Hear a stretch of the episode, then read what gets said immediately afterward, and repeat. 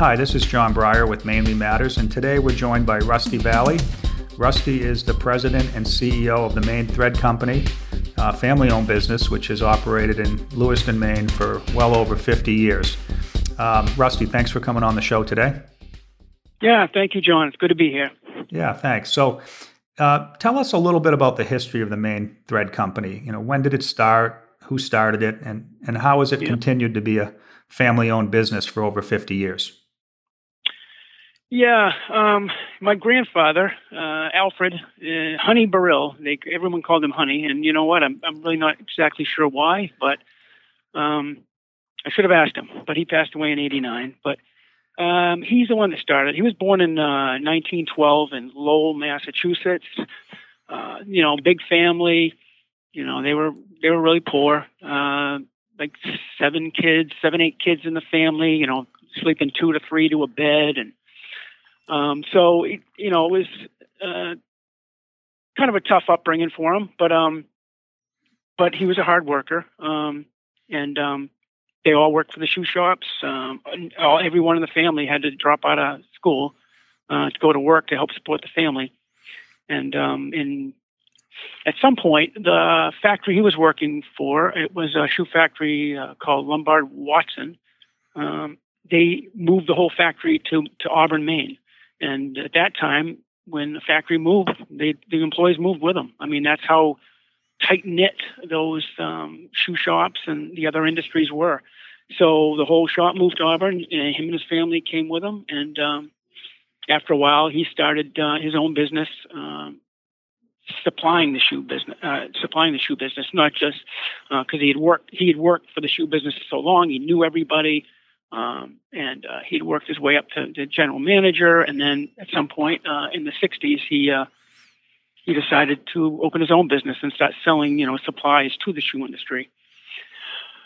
And um, and uh, that I mean, that's where it all started. Um, he also had a rubber company, uh, Lewiston Rubber, and also Maine Thread. So, um, wow, um, and, and yeah, and um, so yeah, that was the beginning, and then um, you know.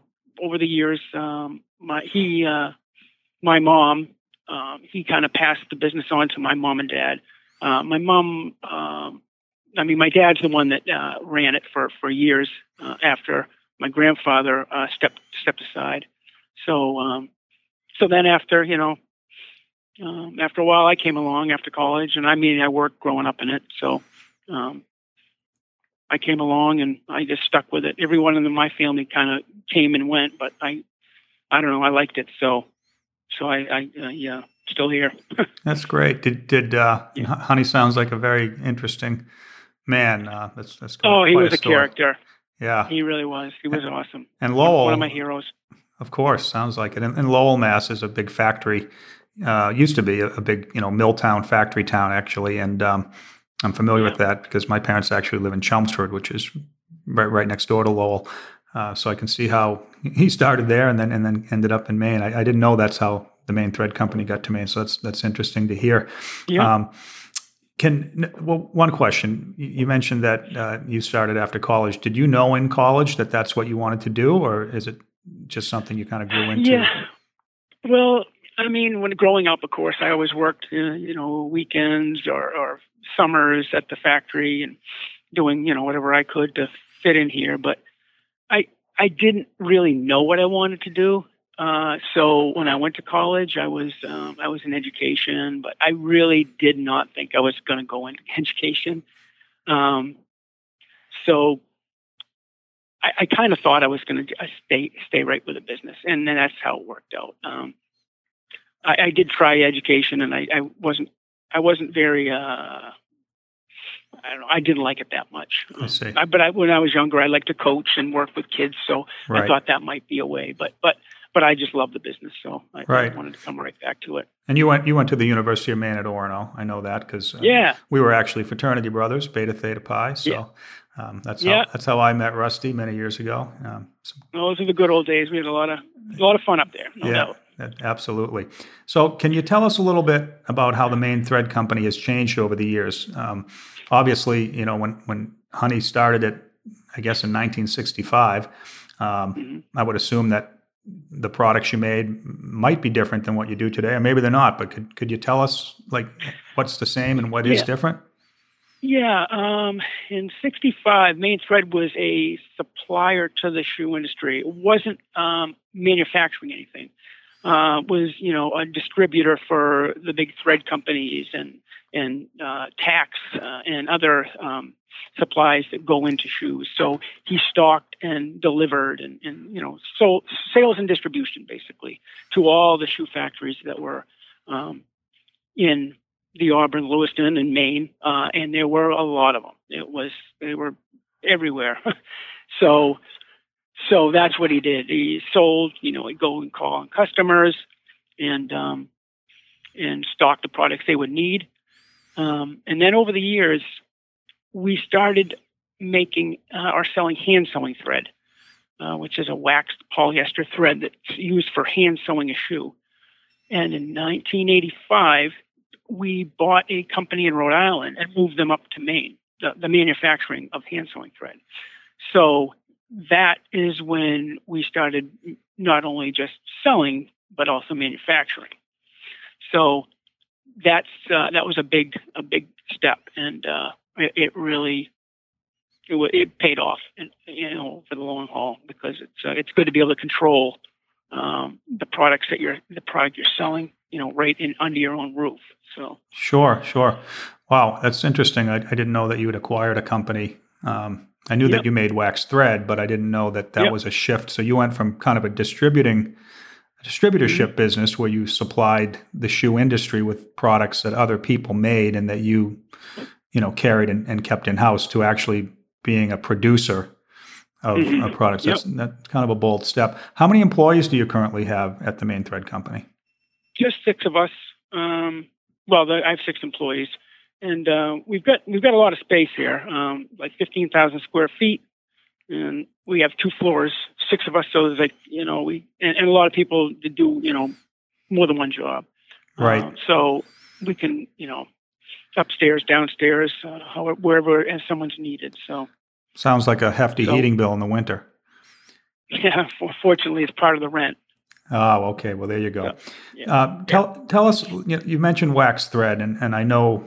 From you know reading your, your your some information on your website and talking to you prior to this show that, that that's one of your primary products. So, um, how is wax thread made? You know, people out here that are listening, they might have no idea what wax thread is, and and is it made the same way today as it was you know years ago, or have things changed in the way that wax thread is made? Yeah, well, there's a lot of different uh, ways you can make thread and wax thread. There's different. Um, Uh, you know, there's twisting and braiding, and there's uh, monofilament, and there's a lot of different uh, ways to make thread. But we make a, a twisted uh, a, a thread with a right twist, um, and then wax it.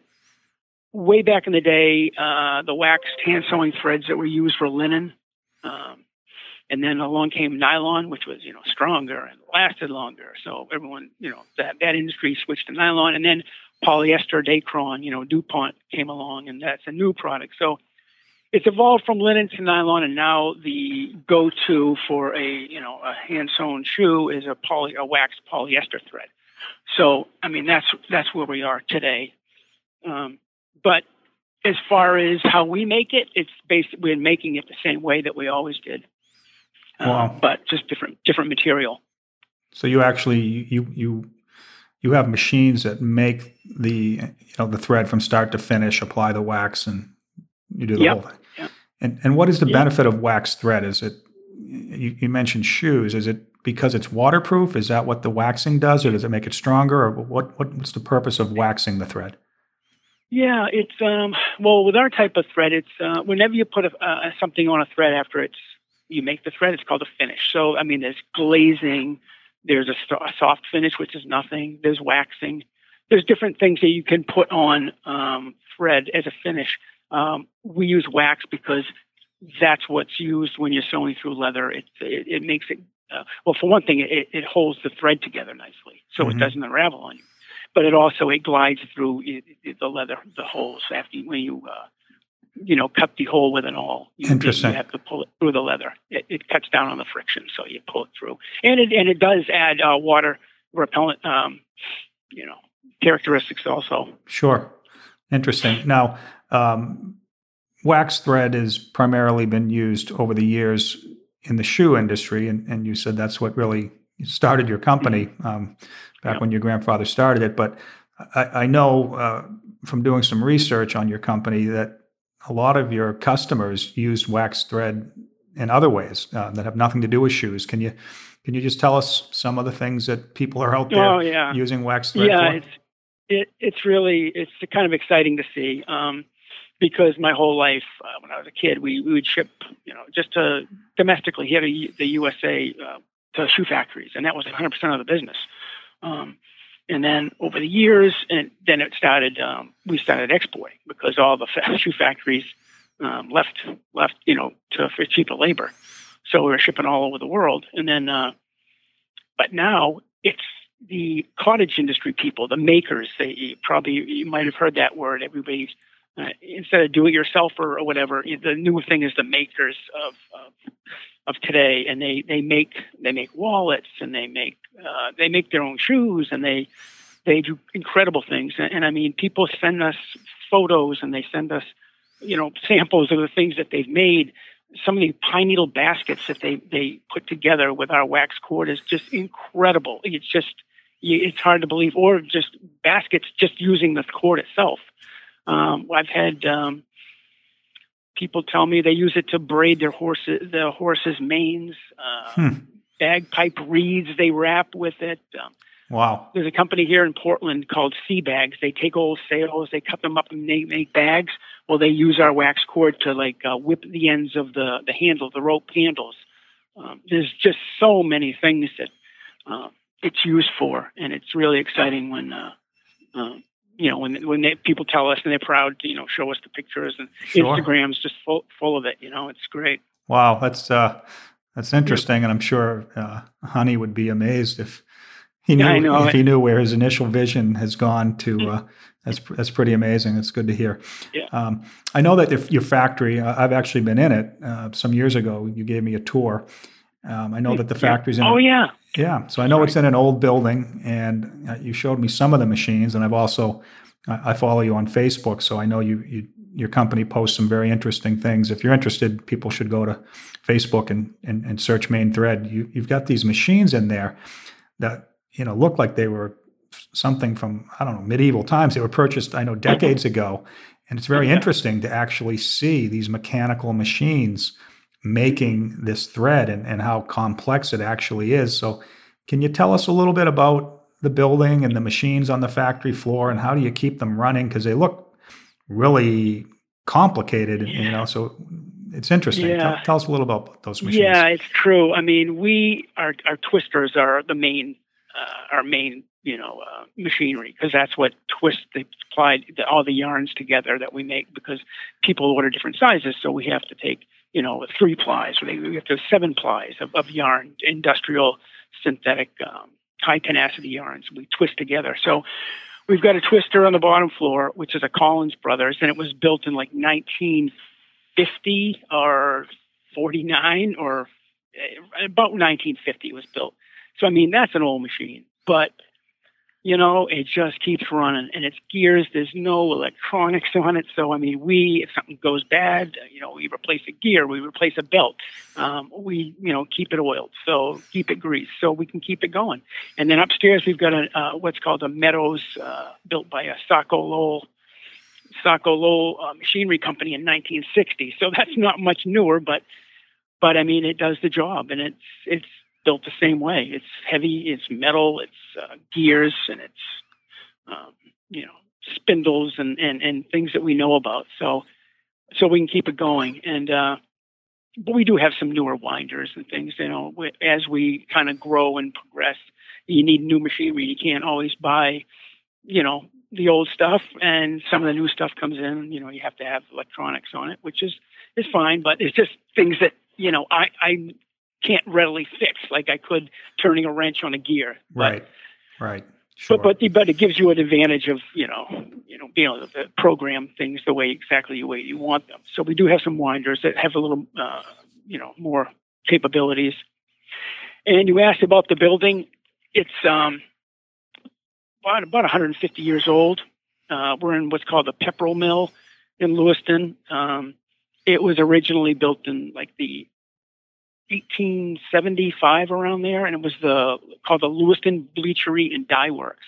This is where they used to uh, uh, dye uh, fabrics for like Bates Mill and all the all the uh, textile companies that were right here in Lewiston. It's it's a it's a really fabulous town. Um, if you appreciate it, you know, if you really open your eyes and just look at some of the structures that were built here, mm-hmm. these big, huge brick buildings and the canals that run run these building that ran these buildings, because the Androscoggin River is why they at this Lewiston Auburn was settled as it was, because the water power is what ran all the factories. And I mean, if you go downstairs in our factory, you can see the turbine that where the water came through, and you've got these huge metal wheels, pulleys on the ceiling that that there was wrapped belts around it that went the whole length that ran the machinery here. It's just, it's fascinating. It really is. Um, if you really take a minute to really look at what what's in front of us, it was incredible that they could build these build these canals and these buildings one hundred fifty years ago without the technology and the machines and the lifts and everything else that we have today.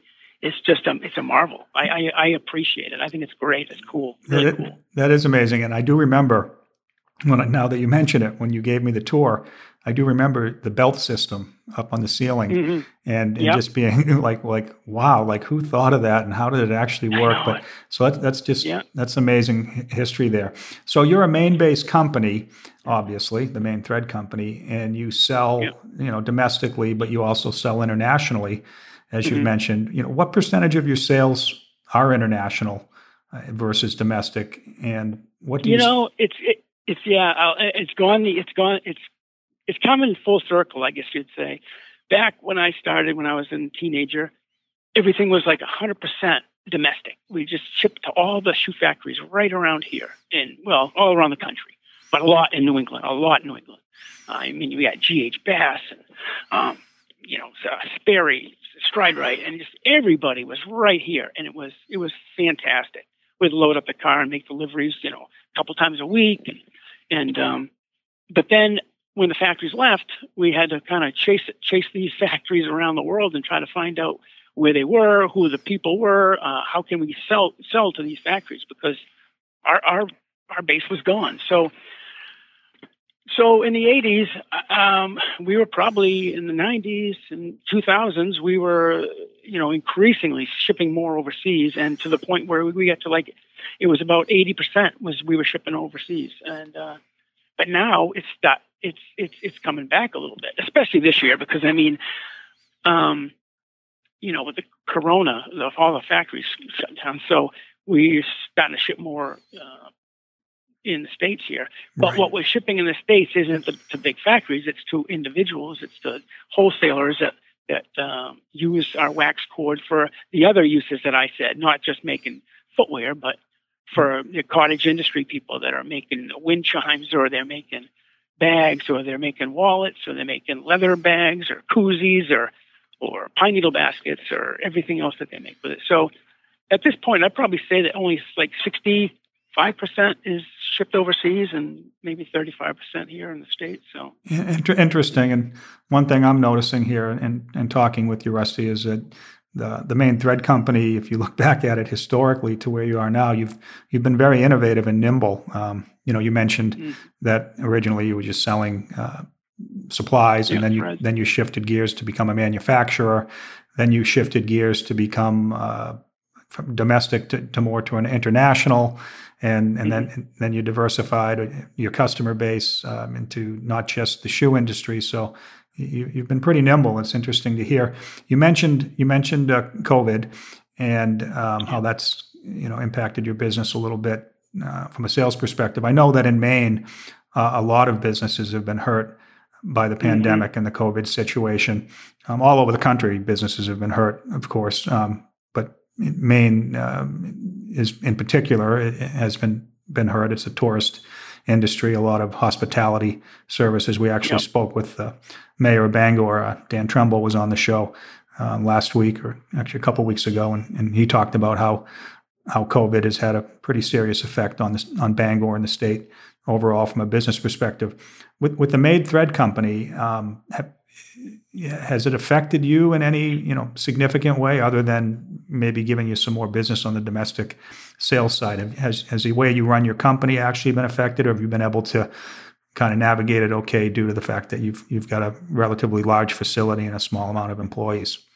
Yeah, a- absolutely, it did affect us. And uh, I mean, go back to March, the end of March, and Governor Mills declared the uh, you know the stay-at-home, you know uh, you know only the um, necessary businesses could work. I mean, it, we were the, the basically the state was shut down at the very end of March. I got my employees together. I remember it was on a Thursday, and I said, you know, we, uh, we're going to have to close. I mean, that's what we're going to have to do. So uh, that was on a Thursday. So Friday, nobody came in. Uh, we uh, we just, I decided to close, and Friday I was at home, and I was just like, I can't do this. I mean, I've I come to this my this place, and we work, I mean, my whole life, and it's like I just I don't understand why I would have have to close this place. I think that we can work work around that. We can do it. So I got I got everybody back, and we uh, we um, came right back to work. I mean, some people were working from home, um, and some people were in here. But like I said, we got fifteen thousand square feet and only six employees. We can socially distance, and and what we needed to do to stay busy, because all the factories went dead. I mean, we're shipping all over the world, and they had Corona too. I mean, El Salvador and China, and and I mean, it's everywhere, right? right? So the big factories, they all they basically closed or went down to like fifty percent. So we didn't have much work. So we started to to be an essential business. We started making masks, um, you know. And mm-hmm. the, the challenge right there was no materials. There were, you couldn't get the stuff. You couldn't get the elastic. You couldn't get Uh, the cloth. Nobody was open, it, but we, you know, we, we hustled, and we got what we needed. And uh, we had some people making masks at home. We had some people making masks here. And at the same time, our website and our, um, you know, selling the smaller put-ups of the wax cords that I, for, you know, the people, the makers of, of the, of the world, mm-hmm. they went crazy because, I mean, a lot of people were home, and they wanted these, they wanted their supplies so they could do what they love to do. And uh, that picked up, I don't know, twenty, twenty-five percent, and we were making masks.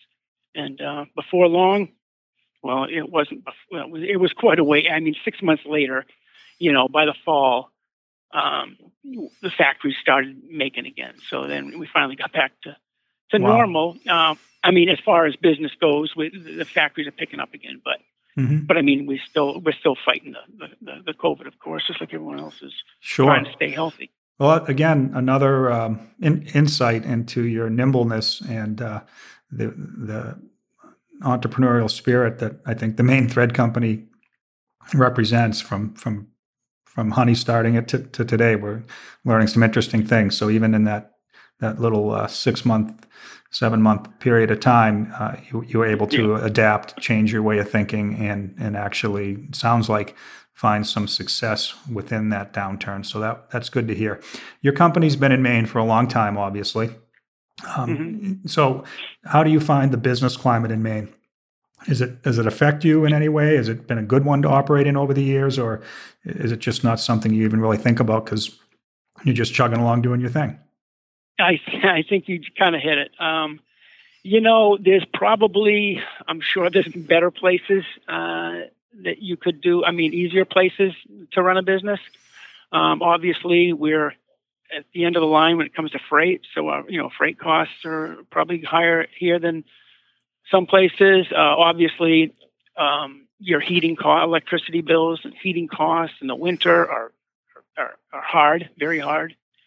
Um, but as far as, you know, and I, I guess that maybe the, the uh, main tax rate is, is higher than some other places. But it's it's where I it's where I grew up. I like Maine, and, and uh, I, I don't complain about it. I remember my grandfather, my dad saying, you know, if you if you're not if you're not able to pay your, your bills, then you, you're not selling enough, or you're not you know you're not working hard enough, or you know you got to find a way. If if I want to be here, then I got to find a way to make it work. So I just got to, I'm not going to go try to lobby the government, uh, lo- lobby at the State House to, you know, lower my taxes by two percent or something. I'm going to, I'm just going to hustle a little more, and I'm, I'm going to make it work. So, I mean, that's kind of the, the outlook I've al- already always uh, taken. So, right. Well, that's good so, to hear. Yeah. yeah. No, it sounds yeah. like you're doing it. And um, I yeah. know, I know you, uh, uh, when you're not working, I know you, you, you uh, live on a lake. So that, that, mm. that, that kind of makes it pretty amazing. Um, Too, yeah, yeah. We uh, we we raised our family in, in Turner, Maine, which is uh, you know about a half an hour, twenty minutes from Lewiston.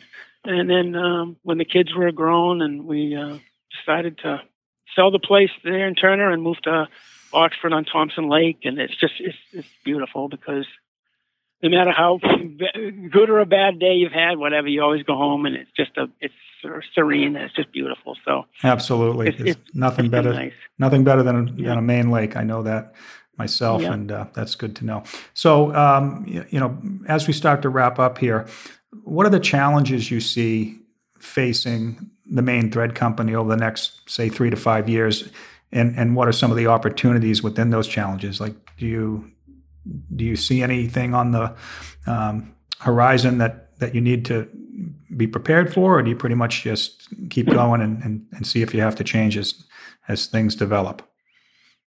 Yeah, well, one big thing that happened last year was uh, my daughter uh, came into the company, my daughter Jennifer. She had been teaching for five or six years, and she was great at it, and they loved to have her in the schools, but She, it just wasn't the career path that she, she decided that wasn't what she wanted for a career. So I always knew she had a, a nose for business, and I was delighted when she came to me and said she wanted to come into the business because, I mean, I'm third generation, and I was thinking for a while that, well, uh, this might be it, you know. But when she decided to come in, it just, it, it just re-energized me, and uh, she's excellent. She's She brings so much to this company that that um, I, we didn't have before. I mean, some creativity and just knowledge and, and just a good head on her shoulders. So um, very excited that uh, Jen's with the business now, fourth generation. Um, other things that we're looking forward to is um, I've, um, we're going to start making a different type of thread. We've we've been twisting thread for for years. Well, for Thirty, uh, what is it? A long time, about thirty-five years. We've been twisted thread right here, but I'm uh, going to start doing some braided threads also, which is uh, a whole new ball game. So that's something that uh, that we're going to look forward to later. Probably we'll be up and running by, hopefully by June. But you know, when you say challenges, um, with my daughter here in the next three to five years, I'm going to have to start letting go of a few things, and you know. Um, You know, tra- doing a little bit of transition, you know, so she can learn some of the things that I've been doing. Um, and that's sometimes hard, you know, when you're doing something your whole life or for, for many years. It's like, well, now I have to let somebody else do this, even though I'm the one that always does it. You know what I mean? So, I mean, that's just something well, I look forward to it as well. But yeah. that'll be. Uh, well, and the other challenge, you know, is just like I've always thought, you know what, I don't want to be. My grandfather started this. My dad ran it for years, and I've been running it for years. I don't want to be the one that makes this. I don't want to sink this boat. You know what I mean? So I mean, it, it's it's not it's not always easy to achieve. A, you know, get to the top of the mountain and stay there. You know what I mean? It's you really gotta you really can't let your guard down because I want to keep this thing going. And, uh, sure. Well, that, that's that's great, Rusty. I mean. This has been a, a more informative and and, and thought-provoking uh, discussion than I originally thought it would be, because you've really touched upon a lot of things, and uh, j- you know, outside of the thread industry, just um, you know, from from a business perspective and from a, a family history perspective, and and hearing you talk about. Um, The fact that, you know, you got into education, but then mm-hmm. decided it wasn't what you wanted to do, and somehow you got back to the Maine Thread Company, and then to hear that your daughter went into education for, you know, half a decade, and then decided that she was willing to leave that to come back to the Maine Thread Company. And now you're talking about handing over the reins, so to speak, right, over the next three to five years or, or, or, you know, letting go of certain things as she brings her creativity and vision into the company. It's kind of like, to me, uh, listening and to our listeners, I mean, you can, your grandfather did it, and then your father did it, yep, and then you yep. did it, and, and now your, your daughter's going to do it. So that, that's amazing. That's a great uh, story above and beyond um Thread. So I, I really, yeah. really appreciate yeah. you, you taking the time to talk with us today. Uh, it's been very informative and interesting. Definitely wish you the best. Um, for the people that are listening, how can they find out about the Maine Thread Company, uh, your website? Oh, if anyone's interested, yeah, they can just go on the uh, on the, the old internet there, Google, and just put in Maine Thread Company, and we'll come up, maine thread dot com, or on Instagram, Facebook. Uh, We're, we're out there. We've we've got some great great customers, and uh, and and they they we appreciate them. Sure, you know, just leave it at that. Yeah. All right. So maine thread dot com is your website. maine thread dot com. Yeah. People can check it yeah. out. I'm sh- I, I, I've done it. It's interesting. You see some of those machines. Definitely. Uh, if if anyone's listening and you're interested in seeing how some of this machinery works, check out on Facebook, just type in Maine Thread Company, because they post some videos and they're, they're kind of fascinating. So, Rusty, thank you very much uh, for taking the time to talk with us today. Yeah, no problem. It's good to be here. Thanks, John. All right. So this is John Breyer with Mainly Matters, and uh, thanks for stopping by. We'll be back with a new episode in the near future. Thank you.